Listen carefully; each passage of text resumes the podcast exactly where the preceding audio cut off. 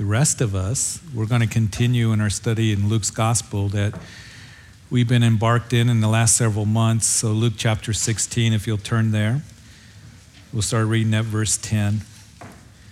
Third book of the New Testament. If you need a Bible, just raise your hand. We'll make sure you get a Bible and read with us what the Word of God declares. Third book of the New Testament, chapter 16. We've been in Luke for the last several months. Such a wonderful study. The Lord has much for us today.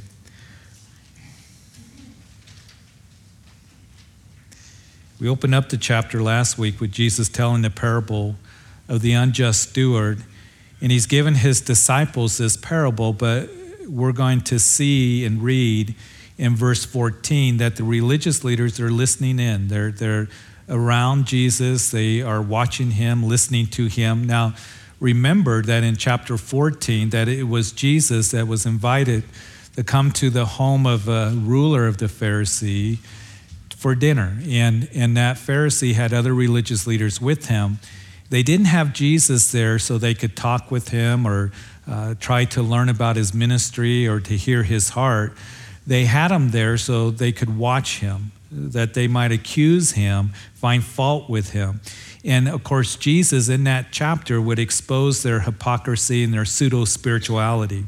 Then we moved into chapter 15. You might recall that Jesus was mocked by the Pharisees and the scribes for receiving tax collectors and sinners. And as we read that chapter, we saw the heart of God concerning the lost. Jesus would tell a parable, one parable in three movements the story of the lost sheep, the story of the lost coin, the story of the lost son, or that is the prodigal son. And there are three major words that were emphasized in chapter 15, and that is lost and then found and rejoicing. One that was lost, then it was found, and then there was great rejoicing. And in that chapter, Jesus saying, You religious leaders, you want to condemn and murmur and complain, and you don't want to know really what the heart of God is. You think you know, but you don't know. And you want to find fault. And you're going to know my heart, which is the heart of the Father. The Son of Man came to seek and save that which was lost. And then last week, moving into chapter 16, Jesus speaking to his disciples, and those religious leaders are listening to him tell this parable, the unjust steward. And in this parable, he's speaking about stewardship, that there was a steward that he wasted the master's money, resources, his goods. And remember that the steward does not own the wealth, it belongs to the master. The steward is to be wise and faithful in handling and managing the master's money and what belongs to him.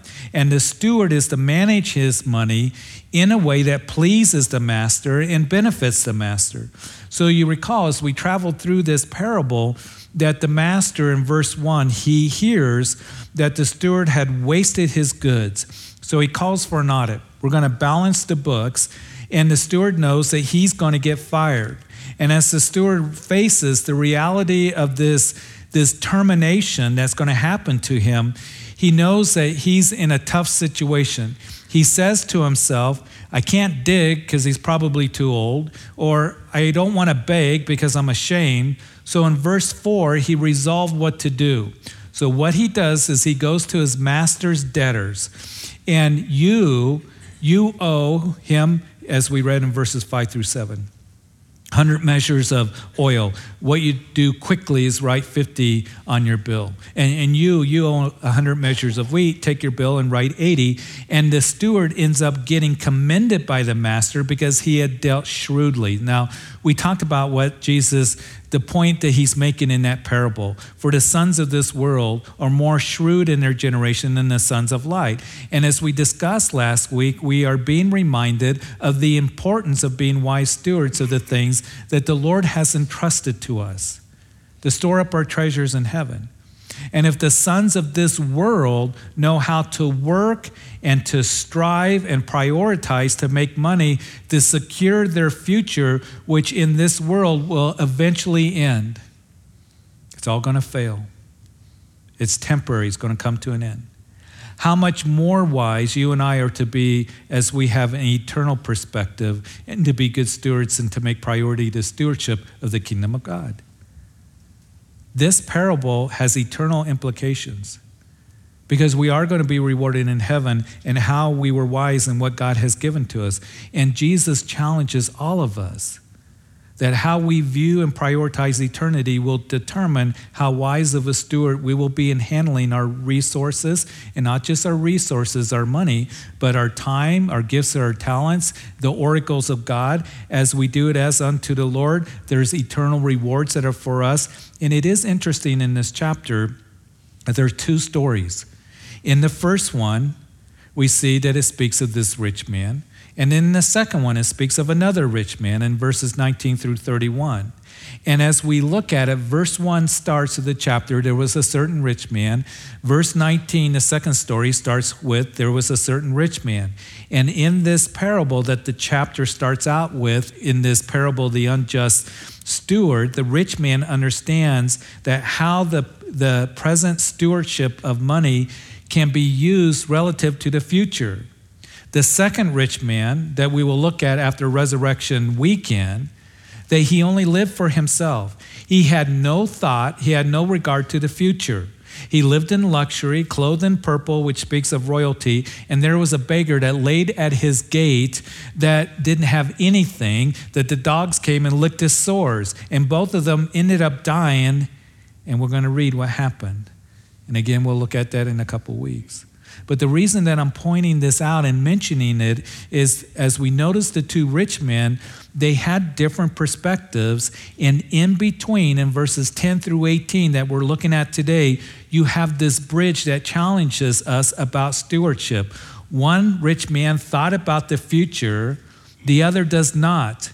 And after the parable of the unjust steward that we went over last time, let's read again as we read in chapter 16, verse 10. Jesus still speaking. He says that he who is faithful in what is least is faithful also in much. And he who is unjust in what is least is unjust also in much. Therefore, if you have not been faithful in the unrighteous mammon, who will commit to your trust the true riches? And if you have not been faithful, verse 12, in what is another man's, who will give you what is your own? And no servant can serve two masters, for either he will hate the one and love the other, or else he will be loyal to the one and despise the other. You cannot serve God and mammon. So Jesus challenges his disciples, and of course, us this morning, that your concept of eternity will determine how we view things today and how we will be stewards of what has been entrusted to us.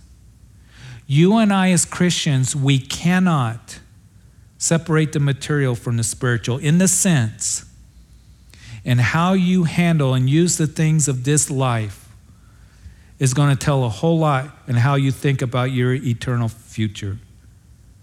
As we read these verses about unrighteous mammon, again, speaking about money, as we looked at, not only are we to be good steward of that, but as we discussed in stewardship last week, that also the Bible talks about being a good steward of our time.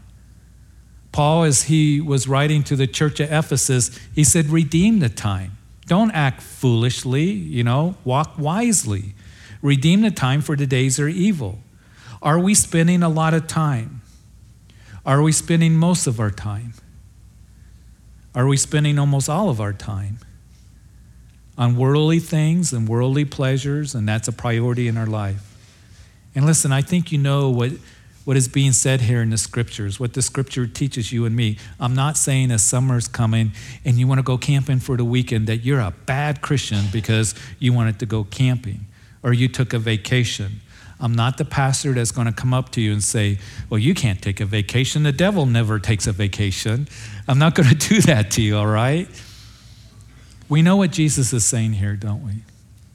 And what he is challenging in us in is as the days pass in your life, what is it that you're thinking about? What are your priorities? What are you watching? What are you involved in? Does the Lord have a place and a priority in your day? When it comes to our gifts and talents, as Peter writes in his epistle in, in chapter 4 of 1 Peter, are we being ministers, wise stewards, to minister to others the gifts that God has given to us to edify the body of Christ? What about the oracles of God? You have truth to give to others. And on that resurrection morning, when those women went to the tomb, they discovered the greatest discovery in all of human history, and that is the tomb is empty. And they were told, Go and tell the disciples, go and tell them that Jesus is risen, that he's alive, that he's not here. The greatest news declared they were the first missionaries. And you and I, we know that news, don't we? And we want to share it with others. Others that are spiritually dead, that don't have salvation. We want to give the truth of God's word. We want to invest in people in that way. So here, as this bridge is between these two rich men, the parable of the unjust steward, who had a master who knew about the importance of securing the future, of being a good steward, and in a second, who only lived for himself. And the Lord is telling us as Christians, we are to understand that we are stewards and what is in your hands as it relates to time, to gifts and talents, to the oracles of God, and of your resources, and the things that are within your grasp that we are to be a faithful steward of it. And last week we looked at the one who had wasted his master's good. And the steward, again, is to understand that what he or she is to manage belongs to the master, that he or she cares for the money for the good of the master, for the benefit of the master, for the blessing of the master. And as we ended last time, Jesus said that the sons of this world are more shrewd in their generation than the sons of light, verse 8. What does that mean? There are those of the world that they're very shrewd. They know how to make money.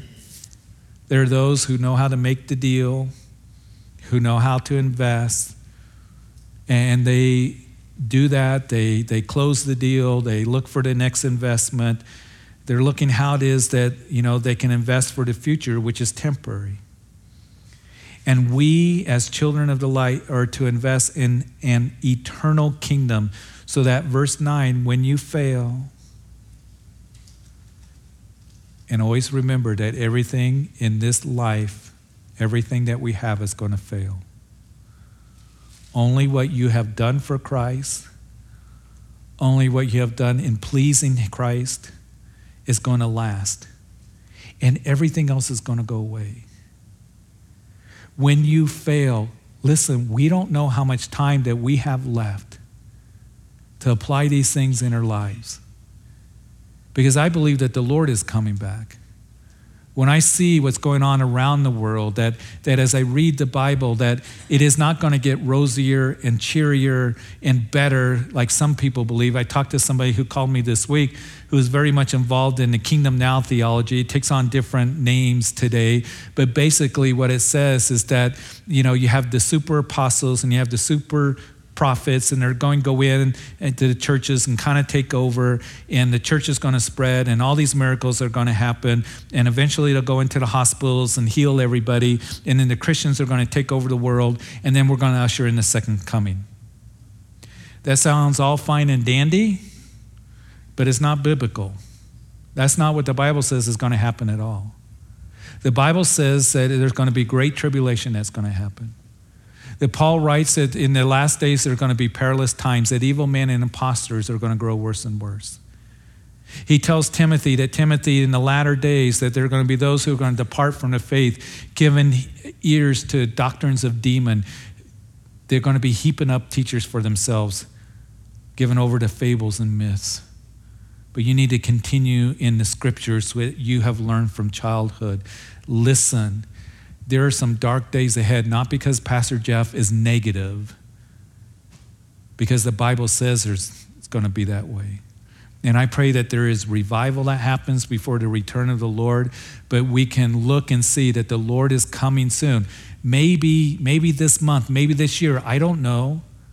But could it be that we have a, such a short time to apply these things in our lives? And beside, for us as Christians individually, we don't know if we even have tomorrow. Tomorrow isn't promised to any of us. So the Lord would desire for us to each and every day understand that what has been given to us belongs to Him. And the things that we have now is temporary. And we, as children of light, are to invest in the eternal kingdom so that verse 9, that when we are received home that will hear those words, Well done, good and faithful servant. And as we discussed last week, that we will stand before the Bema reward seat of Jesus Christ. And again to remind you that as Paul writes that we will stand at the judgment seat of Christ, the Bema reward seat in the Greek, that we are going to be rewarded for what we have done in the body, whether good or bad. Do you understand that it's not talking about salvation? You cannot buy your salvation. You cannot work for your salvation. You cannot merit your salvation. And Christian, always understand this that when Jesus cried from that cross, it is finished, it is finished. He did everything that needed to be done to secure our salvation. And now we are justified freely by His grace as we come in faith and saying, Jesus, you died for me. You rose again. You proved you're the Son of God. And I come to you. And salvation comes by faith alone. Are we clear on that? Because there are going to be those who are going to come along and they are going to say that you're saved by faith and you have to observe a certain day. You have to be baptized. You have to be confirmed. You have to, you know, follow these rules, regulations. You have to be circumcised. You have to keep the dietary laws, whatever. And if anybody comes along and says that it is up to you for salvation in any way, that the sufficiency of the cross is not where it's at. That we come and saying that you died for me, you said it is finished. I come in faith, I believe in you, Jesus, and that brings me salvation as I come in faith to Him. But if somebody comes along and says, but you have to do this, then it is an offense to the cross. Do we understand that? Because there are those who will put heavy trips on you and say you're not really a Christian because you worship on Sunday and you don't worship on Saturday, on the Sabbath. They call me and they try to argue with me about it. Or you weren't baptized. Is baptism important? Yes, it is important. Or you didn't join this church. Or you weren't confirmed in this church. It is faith alone in Him. So we understand that. But with that said, the Bible also talks about there's going to be rewards that are going to be given to us as we invest in the kingdom now. So be a good steward in what God has given to you, and there will be great reward and benefit in heaven. And we should prioritize in being the wise and faithful stewards of what God has given and entrusted to us. And He says, Jesus, if you're faithful in what is least, then you're going to be faithful in much. If you have not been faithful in the unrighteous mammon, who's going to commit to your trust to true riches or spiritual riches. And if you have not been faithful in what is another man's, now he just told the parable that the riches, the resources didn't belong to the steward. If you're not faithful in what is another man's, in other words, I believe Jesus is telling us very clearly that all that we have, our riches, money, really belongs to him. It all belongs to him. It's not, well, 10% belongs to you, Lord, and then the rest is mine. It all belongs to Him. Every good gift comes from above, right? And so He's indicating to us that, so be a good manager of it because it is His resources given to you. And if you have been faithful now, who will give you what is your own? Not only rewards given, but we're going to rule and reign with Him. We're going to rule and reign with him in the millennium period. In the parable of the talent in Matthew's gospel, the first two servants were told by the master, Well done, good and faithful servant. You've been faithful over a few things. You've been faithful over a few things because none of us do this perfectly, do we? that includes me. You've been faithful over a few things, I'll make you ruler over many. Enter into the joy of your Lord. Something similar is told to, we will see in the parable of the minas in Luke chapter 19. The, the first two servants were told, Well done, as they invested what was given to them, because you were faithful in the very little, you will be over or have authority over 10 cities, five cities. When we rule and reign with the Lord in the millennium reign, we're going to have responsibilities. We're going to rule and reign with Him. So, what we do now, and I just kind of consider this boot camp, you know, what we do now is going to have a whole lot to do with what we're going to do then. In verse 13, as Jesus continues, he says, No servant can serve two masters, for either he will hate the one and love the other, or else he'll be loyal to the one and despise the other. You cannot serve God and mammon. You cannot serve two masters, it won't work. If God is truly our master, then money will be used as a servant or a tool for the master's benefit. When mammon or money is master, you will despise the things of the master. If you serve money and it is your master, you will not be faithful in the things of God. And Jesus is saying, I want you to be totally devoted to me. Don't give your heart to money, to where it's your master. Let me be your master. Serve me. We have such a wonderful future, don't we? That's what Holy Week is all about as we remember the death, burial, and resurrection of Jesus Christ, and that we do indeed have a living hope. We have an eternal hope that is ours because of what Jesus Christ has done for us. And so, Jesus, after he's speaking to his disciples, verse 14 tells us the Pharisees, who were lovers of money, also heard all these things and they derided him. So, Jesus tells this parable of the unjust steward to his disciples, but the Pharisees, listening in, they were lovers of money, we are told, so the religious leaders derided him. It might be translated, it might be in your Bible, they snared him. It literally means to stick up your nose at. They were turning up their noses at him. And when I hear about what Jesus has to say about money and how I respond in my life and in my heart, it's really going to truly tell me where I'm at with the Lord. If I listen to the words of Jesus in this parable and I deride Jesus, I scuff and I huff, and what is being said, it could mean very well that I have some Pharisee in me.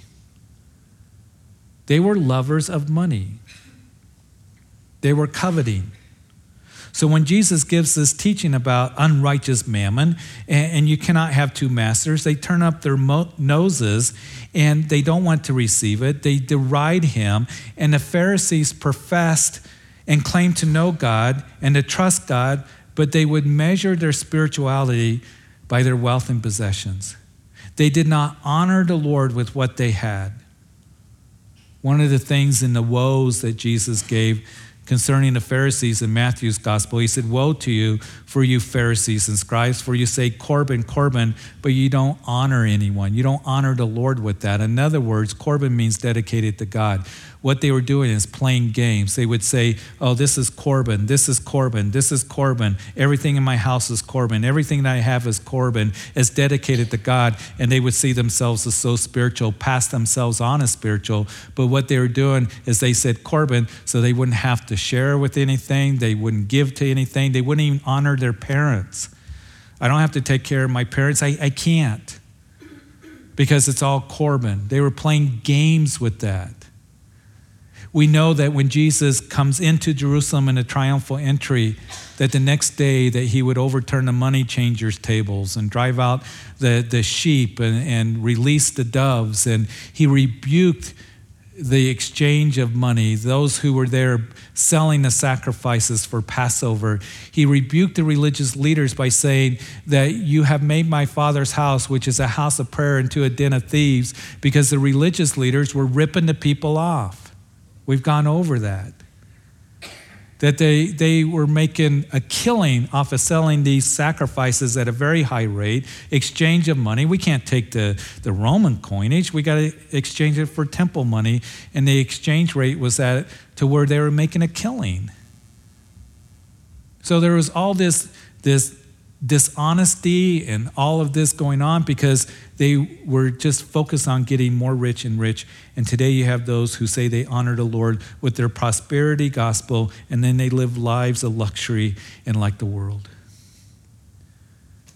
Paul, when he was commending the churches of Macedonia, northern Greece, Philippi, Thessalonica, Berea, that he would say in 2 Corinthians that they gave freely, they gave lovingly, they gave cheerfully, they gave out of their own poverty, they were being persecuted. And Paul wrote that the Lord loves a cheerful giver. And who is giving cheerfully and freely is the one who knows that they are investing in eternity and will be given to and trusting in the true riches of the kingdom. So the Pharisees are ticked off. They're upset, turning up their noses Jesus addresses them, verse 15. He said to them, You are those who justify yourselves before men, but God knows your heart. For what is highly esteemed among men is an abomination in the sight of God. You Pharisees, you're always justifying yourselves before men, but God knows your heart, and what you esteem highly, God sees as an abomination. You see, the Pharisees thought that the more money that you had, that the more righteous and godly you were, and that they had great favor with God.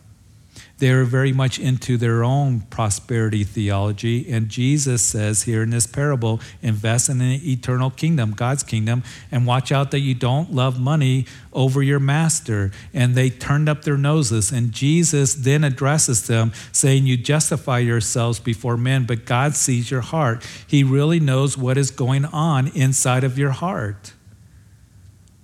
And what is important is that we are rich towards the things of God. But the Pharisees were justifying their, their coveting by saying, well, it's a mark of, of God's blessing, and we're godly men because we are wealthy. And the truth is, God knows your heart, and you only want to be esteemed among men, and you don't realize that you are poor. Jesus, when he would write a letter to the church at Laodicea, they were the wealthy church. It's kind of interesting that in the beginning of the letter to the church of the Laodiceans, and he says, You're lukewarm. And because you say that I am rich and have become wealthy and have need of nothing, it's like they were saying that we have need of nothing. That's why Jesus was on the outside knocking. Behold, I stand and knock at the door if you'll let me in. If you'll let me in. But they said, We have no need. The Lord, I think, in, in some churches, they're knocking on the door and they're saying, Well, we're so wealthy, we have need of nothing. You don't know that you are wretched and miserable and poor and blind and naked. And again, I want to establish that the Bible doesn't say that being rich or being successful, that that's a sin. It was Abraham in the book of Genesis that was a friend of God, that he was wealthy. David, who a heart after God, was wealthy. Solomon, who had the wisdom of God, was wealthy. Joseph of Arimathea, that we read, took the body of Jesus down from the cross. He was a ruler. Also, it tells us in John's gospel, he was wealthy. But he prepared the body of Jesus for burial, put Jesus in his tomb that had never been used. And we see that they were men who were wealthy, but they were ones that prioritized the Lord. The Bible says it's the love of money is the root of all evil. That he says that coveting is a sin. Jesus said, Beware of coveting. That's what was the case with these guys.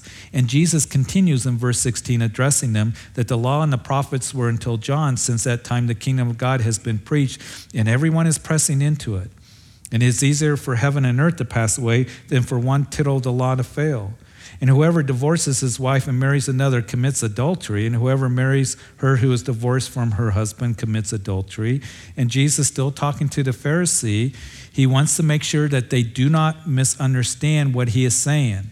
That which is highly esteemed, as we follow the flow of what Dr. Luke is writing here, that which is highly esteemed, verse 15 to men, is an abomination in the sight of God. And the Pharisees' tendency that they're thinking, well, he's talking about the law. He's talking about the law. And, we're committed to keeping the law. Uh, you're calling uh, that an abomination, the law. As you know, the Pharisees were separated to do what? To keep the most minute details and regulations of the law. So they are thinking here, what Jesus is, is pointing at is not their justification of materialism, but their embracing of the law. So Jesus here is clarifying that the abomination is not the law, the law isn't passing away. Matter of fact, in Matthew chapter 5, Jesus said, Don't think that I came to destroy the law or the prophets. I didn't come to destroy, but to fulfill. He fulfills the law. And then Paul would write in the book of Galatians that the law, because no man can be justified under the law, the law did have a purpose. And the purpose of the law was not to show that we are righteous. The purpose of the law shows that we are guilty because we all break the law. So it is to be a tutor, a schoolmaster, to point us to the Savior of the world, Jesus Christ. When I look at the law, God's standard, there's nothing wrong with the standard, but I can't keep it. And that's the point that Paul makes in the book of Galatians. And we see that we need a Savior, and that's the purpose. The, the law has done its job. It drives us into an awareness that you are a sinner, that you need Jesus who kept the law who fulfilled the law and then went to the cross and died for us. That's a part of the gospel. Sometimes I, I hear others say, you know, uh, that uh, come to Jesus, embrace Jesus, and that's it. Why do you need to embrace Jesus? People ask. Because you're a sinner. You're separated from God because of your sin. And we need to understand that that is part of the gospel. There is bad news, and that is we have all fallen short of the glory of God. The wages of sin is death. The good news is this that Jesus came and died for you because he loves you. He took care of the sin problem. He came and died for you, and all your sins were placed upon him. So the law as a system came to an end. We're not under the law, but the law as a standard did not. And Jesus here is saying, in the context, uh, the passage here in chapter 16, in its entirety, dealing with the issue of money and eternity. And Jesus is clarifying don't misunderstand me, you Pharisees. I'm not talking about the law. The law and the prophets were until John, and the kingdom is being preached. I'm talking about your love of money, your covet righteousness. And just to show them that he was not trying to get rid of the law, he pulls out this controversial principle on divorce, verse 18. Kind of interesting. He, he says, Whoever divorces his wife and marries another commits adultery, and whoever marries her who is divorced from her husband commits adultery. Now, reading through this, if you follow the flow, you might be thinking, why did Luke all of a sudden write this? Did Luke put down his pen, go out and get some Starbucks coffee and then came back and forgot where he was at. It just seems like it's not in place, but it is as we consider it. Because in Jesus' time, divorce was a very much a hot issue of controversy. You had certain rabbis that the Pharisees were following their line of teaching. You had Shammai, who had a conservative teaching on divorce. Deuteronomy talked about giving a certificate of divorce to your wife if she is unclean or because of uncleanness. He said the uncleanness obviously speaks of immorality or adultery. Then you had Hillel and others that said no, they had more of a liberal view on divorce. They said that, for example, that if you're in public with your wife and she embarrasses you, then you could divorce her. And even went as far as saying you don't even have to give a certificate of divorce. You just say three times, I divorce you, I divorce you, I divorce you. There was also his interpretation on uncleanness. If she's making you dinner and she burns dinner and it makes you angry, then you're unclean and it's her fault, so you could divorce her. You know, that's what they were discussing, that's what they were embracing. I promise I would not tell that joke. And I won't. That joke about.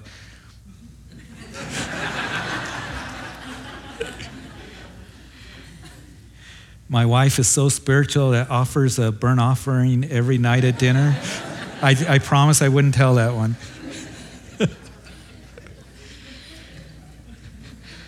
you know, the husband could go over there and just turn the gas up and toast, you know? There's, there's, a, uh, stay on track here. There's another rabbi that would teach that if you were even in public, and then you saw a woman that was more attractive, that you could divorce your wife and marry her.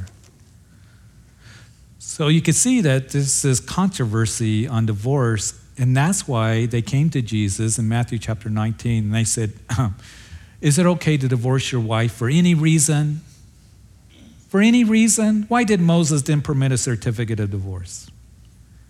And Jesus, in saying this in verse 18, as it, he's doing this, he's, he's rebuking them. This is kind of a dagger to these religious leaders because Alfred Edersheim, We've had a few of his books in the bookstore, and, and it's kind of, he's an Austrian born scholar that was Jewish and converted to Christianity. One of the books that he wrote was Sketches of Jewish Social Life. And he's writing about the life of the religious leaders at this time. And he writes that some of these Pharisees had up to 30 wives because many of them were embracing the, the liberal Hillel and others' teachings. And what Jesus is saying is this you're sticking up your noses at me, and you are murmuring and complaining against me because I'm eating with tax collectors and sinners, and you're judging me for healing on the Sabbath, and you're looking down your noses at me when you are taking the seventh commandment and you're just throwing it right out the window. That thou shalt not commit adultery. And every time that you put away your wives because she burnt the toast or you lusted for another, you commit adultery. Are you kidding me? You lift up yourselves before men and think you're all esteemed before men and all into your money and wealth, and you're living in a way that's an abomination before God. He says, I know your heart. And He knows our heart. He knows how it is that we live. We say we're a Christian. Are we acting like a Christian? Are we living like a Christian? Are we living the gospel? And again, none of us do that perfectly, but Jesus is saying, I have put things into your hands, use it wisely, because I'm going to receive you home. And I want to say, Well done, good and faithful servant. And I want you to be abundantly rewarded in the kingdom. I want to give you the true riches. So serve me and give to me and be devoted to me and love me. Be the wise and faithful steward that knows that there's great eternal reward as you do that. And you see, not only for me do I want to hear those words, well done, good and faithful servant, but as a pastor of this church, I desire for you, for me to hear the Lord say that to you, well done, good and faithful servant. Because everything in this world will fail, and only what we've done for Christ, that's which will last. So, Father, we thank you. We thank you for this time that we've had in your word. And Lord, they're such sobering words that Jesus gives to us. Causes us to pause and to evaluate, to be challenged in a good way. In a way, Lord, that is not condemning, but in a way where we can say today that, Lord, I want to be a good steward of what you've given to me. And I want to pray for anyone that is here that perhaps that you've never come into the household of God. You haven't been forgiven. You've never surrendered your life to Jesus. That He is your hope. He is your hope. There's none other. Jesus alone went to the cross and died for you. He was put into a tomb and he rose again. The tomb is empty. He proved he's the Son of God. He conquered sin and death. And now you're justified freely by faith in Him. You are saved by grace, the unmerited favor of God through faith. It's not of yourselves, not of works. It's a gift of God, lest anyone should boast. Will you surrender to Jesus? He loves you. That's why he came and died for you. It was his love for you that kept him on that cross, not the nails. His love for you. Right where you are, if you've never done it, really made a commitment to Christ, the invitation is given to you right now to pray where you're at. Jesus, I come to you and I ask that you forgive me of my sins. I have sinned, I confess it, and I believe you died for my sins. You rose from the grave and you're alive. And you're touching my heart and speaking to my heart, and I ask that you be the Lord and Savior of my life. I thank you for what you did in the finished work of the cross, the sufficiency of the cross. I thank you for this new beginning that I have. Help me to live for you, to serve you, and to grow in the knowledge and love of Jesus Christ all the days of my life. And if that's you that prayed, as Pastor John's up front as we conclude the service, come up and tell him what decision you made. We want to bless you, encourage you. We want to make sure you have a Bible. If you're listening on live stream, give us a call at the church or on the radio later. We want to bless you in that way. And Father, I pray for all of us that this week would be a special week of just remembering the riches that, even as we sang the cross, and Lord, remembering the incredible work that you did providing for us. I pray that we would look to you and say, I want to be a wise and faithful steward of what you've given to me. Lord, help me, because we can't do this in our own energy, in our own flesh, but simply being devoted to you. So, Lord, I thank you for this time that we've had together. I pray bless everyone here as we now go our way. And it's in Jesus' name that we pray. Amen. Would you please stand? If you need prayer for anything, we're here to pray with you and for you here this morning. Pastor John's here to do that. Don't forget Wednesday, Israel slides. Friday, noon, Good Friday service. Saturday, 6 o'clock in the evening. And then 8, 9.30, 11 o'clock on Resurrection Sunday morning. Bring somebody. Looking forward to seeing you. We will have the nursery, by the way. It's going to be family services, so the kids will be here, but we will have the nursery available for the weekend services for three years and under. God bless you as you go your way. Travis is going to close us in song.